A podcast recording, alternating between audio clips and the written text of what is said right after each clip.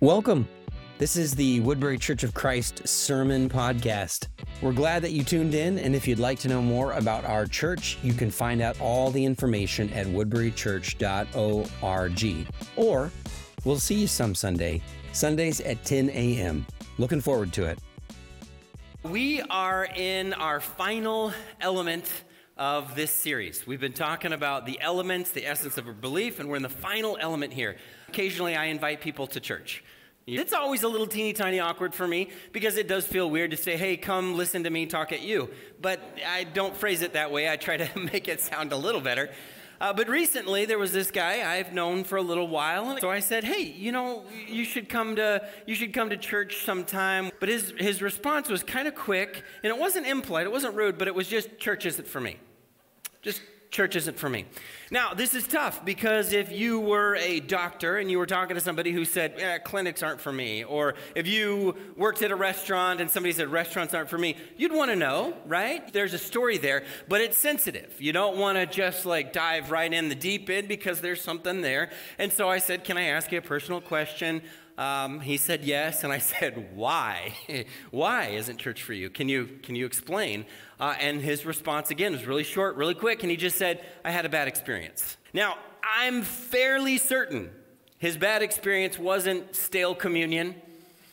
It wasn't bad singing. It wasn't a carpet stain. It wasn't not being able to find a parking spot. I'm fairly certain that the bad experience was someone had hurt him in some way. Someone had mistreated him, someone was unkind to him, something had happened, there was some bad experience, and it could be a real wide range, but something along those lines. Now, he didn't say, Jesus isn't for me, he said, church isn't for me. Now, there are actually public approval numbers about this because this is unfortunately common. So there's actual polls. So if you were to go out and a- ask the average person, you would find out that 87% of people like Jesus.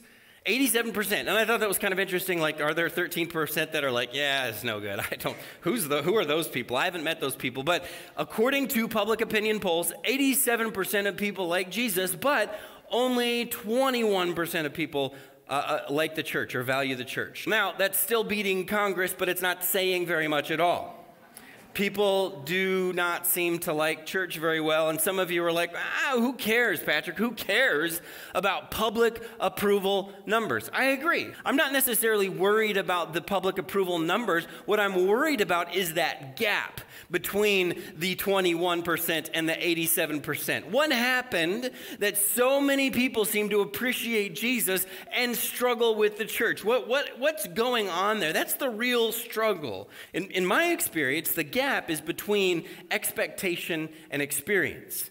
People had an expectation of what church would be based on Jesus, right? They had some idea. They expected love because of what Jesus taught, but they got to church and maybe they experienced indifference. They, they expected grace and maybe they experienced judgment or expected trust and experienced betrayal, expected acceptance, experienced exclusion.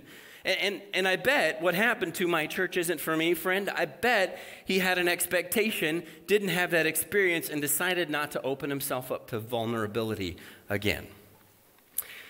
For a lot of Americans, and by the way, I think this is probably worth pointing out that this is primarily a Western mindset. This isn't something you'll experience world, worldwide. This is sort of a uniquely American Western phenomenon. They'll say, I believe in God. I, I even believe in the Bible. I certainly believe in Jesus. I do not believe in the church. I do not believe in the church. I love Jesus, just not the church. Now, here's the thing I sympathize. I work at a church, I work here, and I sympathize with that sentiment.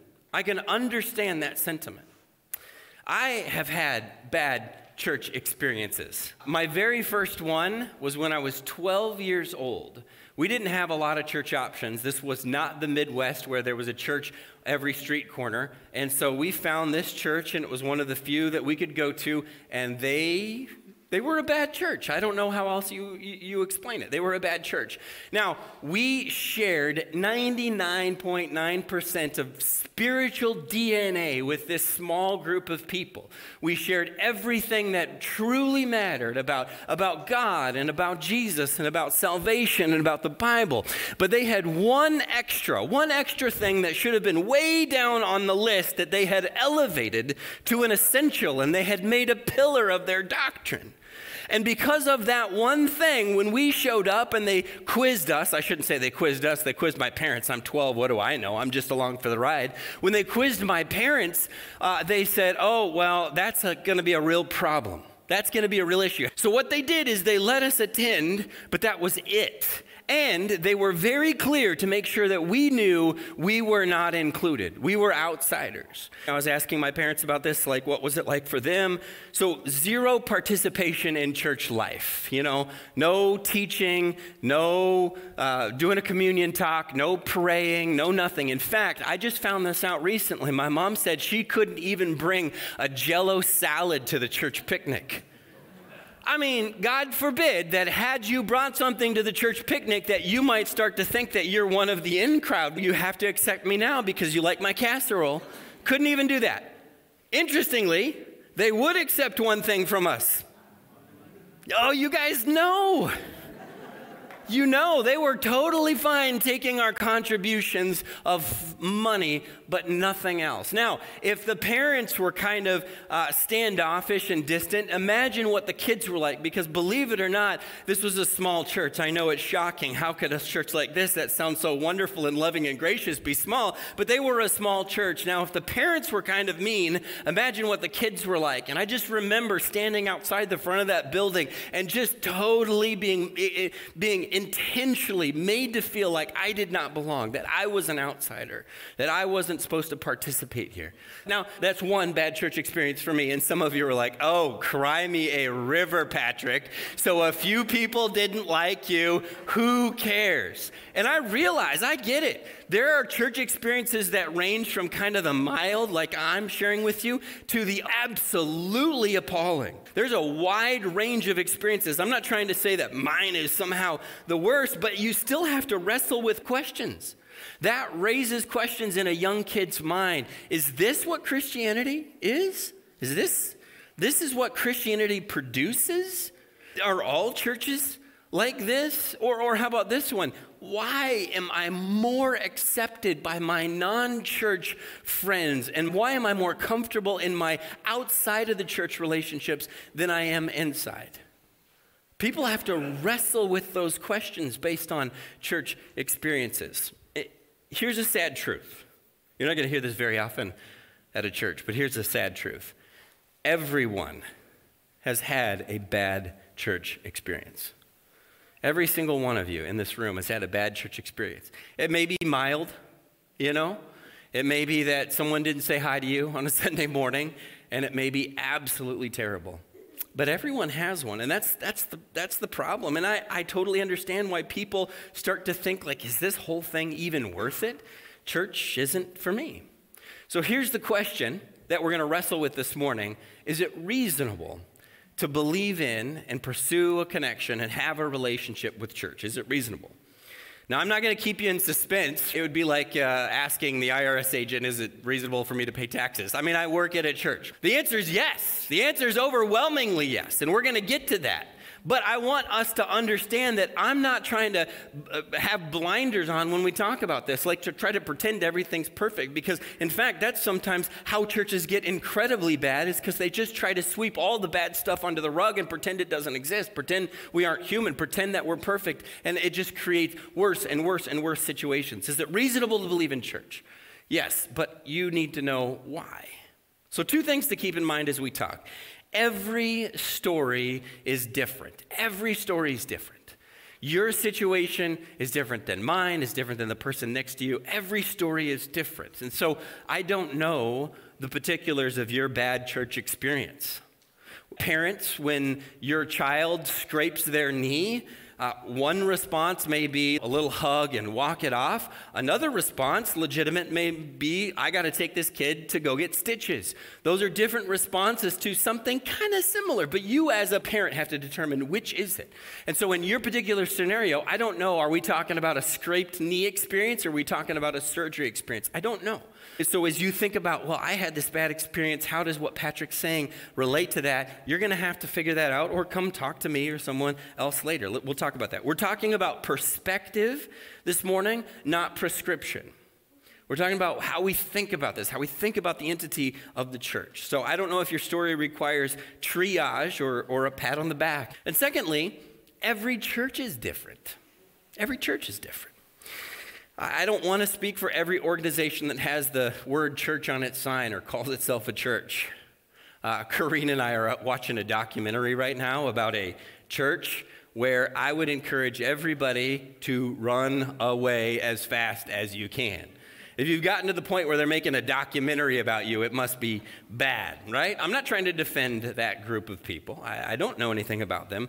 And let me just say this, just as real quick. This is a little, kind of a little aside. There's a, uh, a writer, speaker, Jackie Hill Perry, that writes a little bit about church stuff like this, and she just gives three guidelines for whether or not a church is healthy. And I thought these were really helpful. Uh, she says, "Is the church trying to be more like Jesus, or are they just saying they're trying to be more like Jesus?" And I think that's really good. You should look at the substance, not the perfection, but you should look at the direction of the people in that church. Are they perfect? No, probably not. But where are they trying to head? Where are they actively trying to head? Or are they just saying, we've got it all figured out? I think that's very helpful.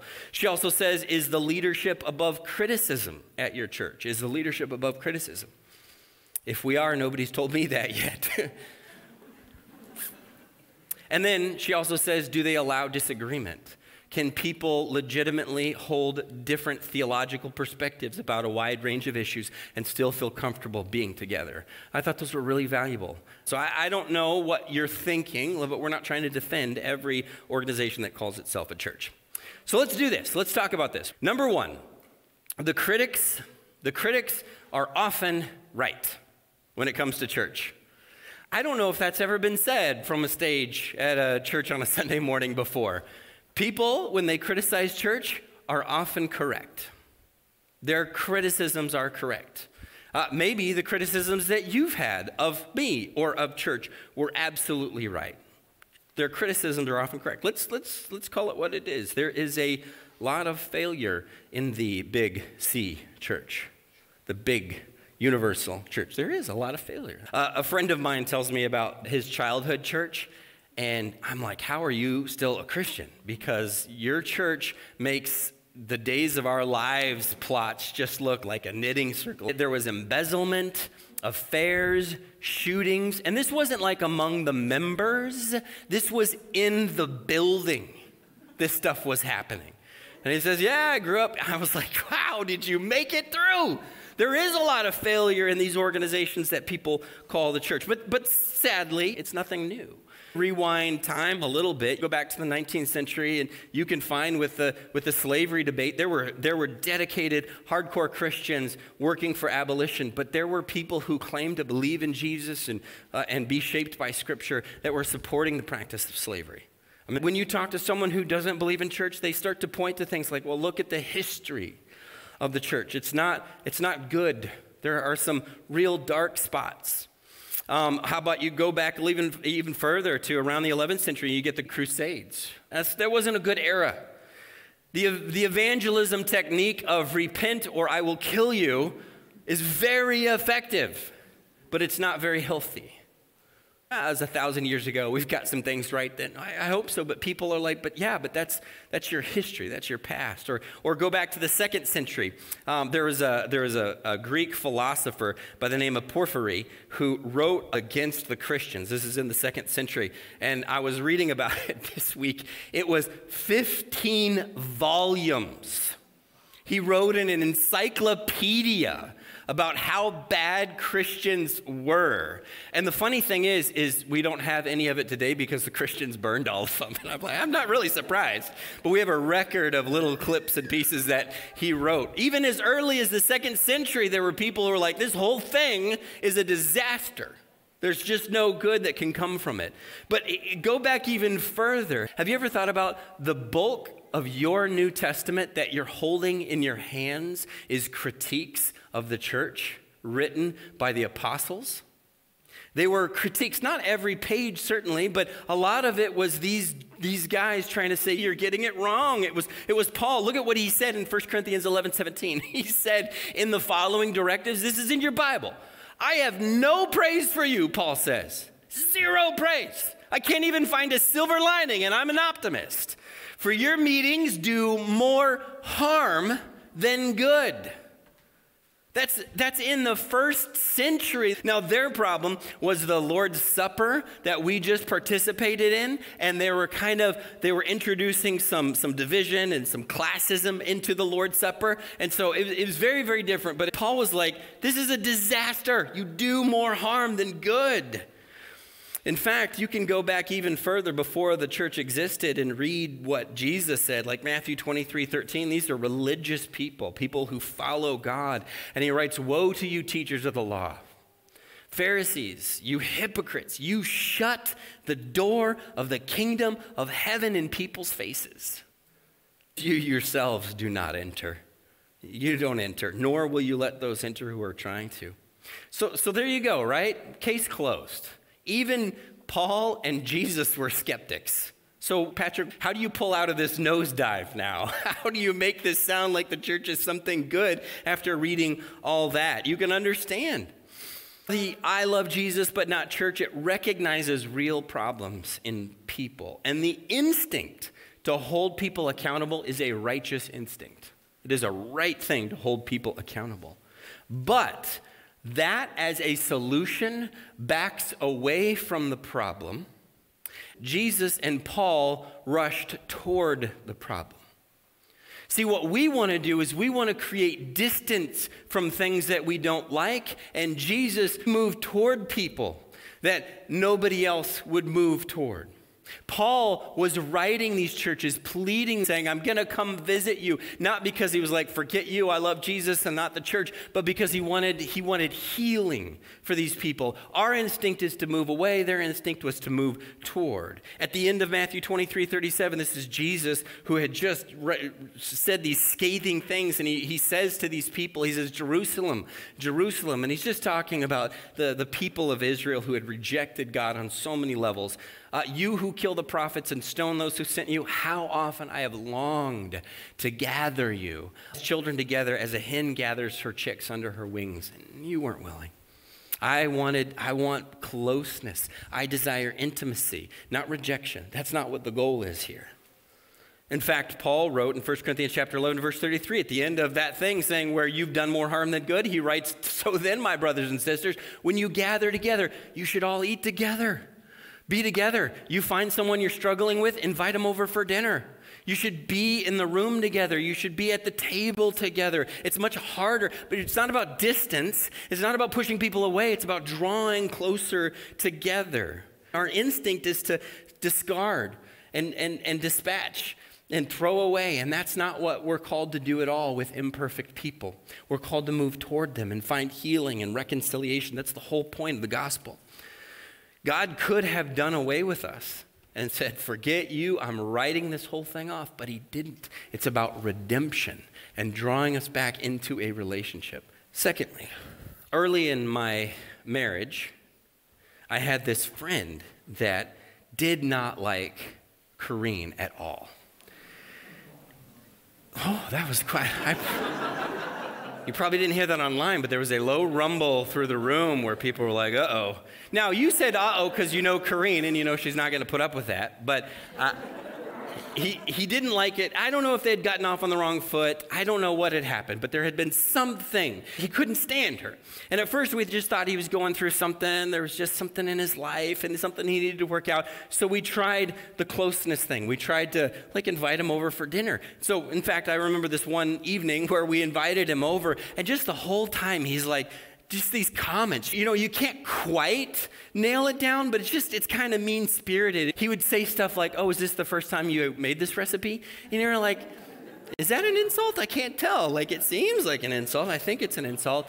And then, oh, my mom makes this so well. It's the best I've ever had. You know, like, why did you need to bring that up? Or one thing he said later on the meal is like, you, you know, you could ease off the salt. You know, there's probably a little. And you're like, we, we invited you over. What are you doing, man? So that dinner didn't go super well, but even when she would say stuff, he would just kind of roll his eyes and, you know, it's just body language. It was just, ah. So now he, he and I went out later, just the two of us. We went out to do some stuff together. And even while we're out, have, he's having these conversations with me, and he would be like, You have to admit, she's, she's kind of annoying. And I'd be like, what are you talking about? Yeah, well, I mean, she's so direct. How do you put up with that? I mean, come on. You got to put your foot down about that kind of stuff. And I'd be, it's just, you should do something about this. So it was this constant sniping, this constant complaining, and it was weird. And finally, at one point in this conversation, he just turned to me and he was really direct and he said, Patrick, I like you, but I cannot stand your wife. Anyway, Ephesians chapter 5, verse 25. I want you to read this with me. Ephesians chapter 5, verse 25. Husbands, love your wives, just as Christ loved the church and gave himself up for her. I do not have a friend that hates Corrine. I never have. In fact, how long could a relationship like that truly last? Really? Most people who know both Corrine and I like Corrine much better. so just, just want you to know that. It's really the other way around. It, it would be tough to have a relationship with someone that hated my spouse. How does that work for us to say, I love you, Jesus. You're awesome. I want to be more like you? This whole mess, I don't know. I don't want to have anything to do with it. Uh, it doesn't work. It is a mess. We're not denying that, but that does not work. To reject Corrine is to, in effect, reject me, right?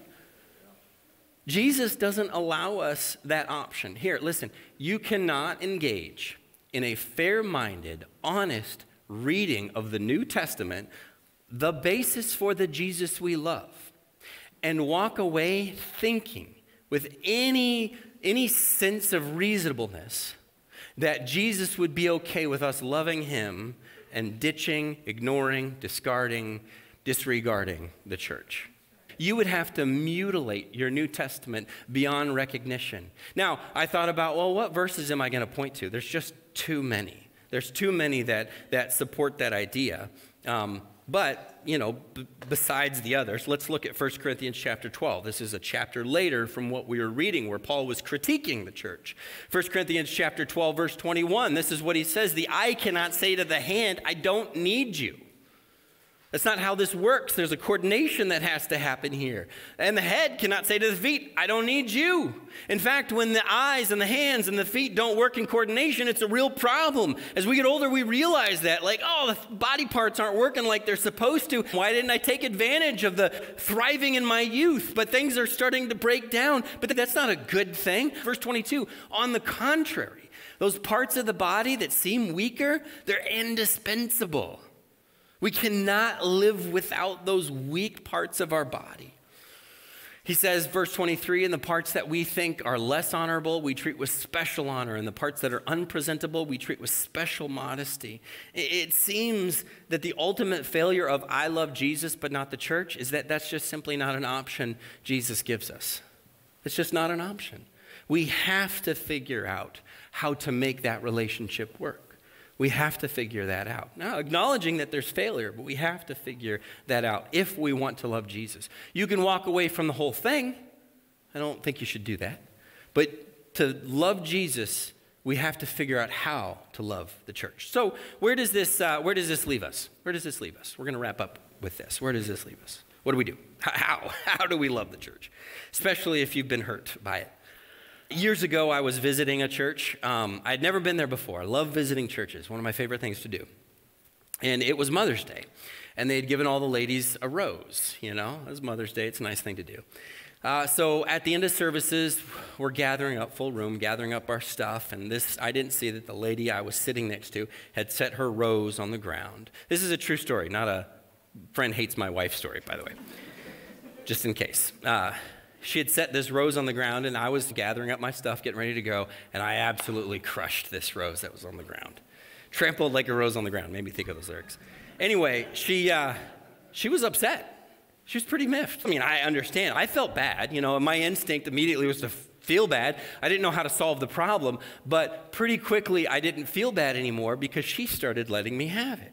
I mean, she wasn't like just out rude, like punching me, but it was clear her body language, her tone, that kind of watch where you're stepping, what in the world? And I'm thinking in my mind, like, what are you talking about? Like, why are you being rude to me? I didn't know your dumb flower was on the ground. I didn't say any of this because that's not my personality, but I was thinking it. And then I start thinking, I'm a guest here. I don't know what's going on. You should treat me better. You, madame, are the problem. I didn't say any of that, but that's what I'm thinking. I had this reaction. You know, your mind starts really winding up like, what kind of church is this? I mean, what kind of preacher do they have that doesn't teach their members to be nice to the guests? I mean, you know, I'm never coming back here. This is, this is a bad church experience, right? Maybe I'll even give them a bad Google review. Members were really mean when I accidentally stepped on flowers. So on this way out, I see this horrible church member talking to a greeter at the front door, and the greeter said something to the lady Oh, thanks for visiting us today. We're glad you could be here. Yeah, yeah. and it dawned on me both of us were visitors. And I'm guessing, I don't know, but I'm guessing she maybe let the greeter have a piece of her mind about that rude member that had crushed her flower into oblivion. I'm guessing that she was having the same negative thoughts that I was having, and we were both looking at the other person saying, It was your responsibility to do better. You need to do better, not me. And we're both guests in this scenario. Interesting. We tend to assume that everyone else is the problem. Can I let you in on another sad truth? You have all had bad church experiences. There's a really good chance that you have been someone's bad church experience. Yeah. Patrick, now that's a left turn. That's not really fair. I just wanted to play the victim here, and now you're telling me that I'm part of the problem. Yeah. We're all part of the problem. But that's good news because it means that we can be part of the solution. Back in the turn of the 20th century, um, the Times of London sent out this question to a bunch of leaders and thinkers of the era. And the question they wanted them to write back to the Times with like little guest essays, guest columns, uh, was this What do you think is wrong with the world today? So they got back all these essays. This is in, this is in England, Great Britain. Uh, and the essays were about like crime and industrialism. And the worst, the big culprit, was Irish immigration, because the Irish people are the worst. And they were just making everything terrible and awful. That was like the big, huge problem. And they're getting back all these answers. There's this great Christian thinker, philosopher, theologian. His name is G.K. Chesterton. I'm going to read you his response in its entirety to the newspaper. What do you think is wrong with the world today? He wrote this Dear sirs, I am sincerely G.K. Chesterton. What is wrong with the world today? It's me. I have not been able to get this out of my mind, and so if I don't say it, it's just going to be sticking in my brain forever. But I've been thinking about the words, the sage advice uh, from one of today's modern philosophers, Taylor Swift. It's me. I'm the problem. It's me. I've been thinking about that all week. now you have to think about it too, and I hope you listen to it in the car on the way home. Here's the crazy thing about the church yes, we are the problem, but we are also the solution. The redemption that we can experience through Christ is something that we have been given the freedom to offer to other people that are the problem and are causing bad church experiences. All right, I've been honest. This is why church is tough, but here's why it's great. Three things, three things. Church is great because it is a place to love and be loved. I have never experienced more love than I have from people that consider themselves followers of Jesus and participants in the church. I just never, I have. This is me. I don't know about you. This is me. I've never experienced more undeserved love than from people who consider themselves followers of Jesus and participants in church. It's a place to give and receive grace. I have never experienced more grace, tangibly experienced more grace than I have from people in this room. None of the other groups and organizations that I do stuff with have I experienced more grace than from people in this room. And number three, it's a place to grow and be grown because I hate to break it to you, you are not perfect yet. And the opportunity that imperfect people provide you to become a more perfect person is invaluable. None of those things, none of those, that list can be done well on one's own. I want to wrap up with this quote. Philip Yancey wrote a book called Church, Why Bother? He grew up in a terrible church. He talks about his church it was awful. And he says for a season that he left the church. But I wanted to share this quote with you because I thought this was so valuable because I think it articulates something that is hard to experience uh, unless you've given up on the church. And so if you're sitting here thinking, yeah, I'm feeling pretty good, well, that's fine. You don't need this. But if you're feeling like I got one foot out the door, then this may be helpful for you to hear. Philip Yancey writes At a deep level, I sense that the church contains something I desperately need. Whenever I abandon the church for a time, I find that I am the one who suffers. My faith fades, and I grow colder. And what he's saying is, is when I create distance from the church, it's not the church that suffers because you know what? Matthew chapter 16, verse 18 says, On this rock I will build my church, and the gates of Hades will not prevail against it. The church will not suffer, but you will. The church won't do bad. It's going to be just fine, but you will suffer. That's Yancey's conclusion from experience. I want to tell you this that bad church that I went to when I was 12 years old, uh, it was bad. That was the congregation in which I took my first steps of faith. That was the church I got baptized in. Now, some of you are like, well, you just got baptized so they would like you. No, I'm telling you, somehow through the, the mess and the badness and the meanness, somehow the light still got through. Isn't that an, an Anne Lamott quote from, from Leonard Cohen? There's cracks in everything, and yet that's how the light gets through.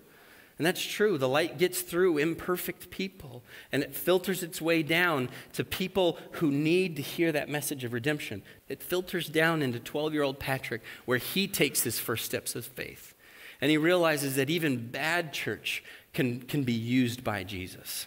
On this rock I will build my church. The gates of Hades, mean Christians, bad experiences will not prevail against it. I think we can and should critique church, but I don't think we can love Jesus and not the church. And I think you will be better for loving the church.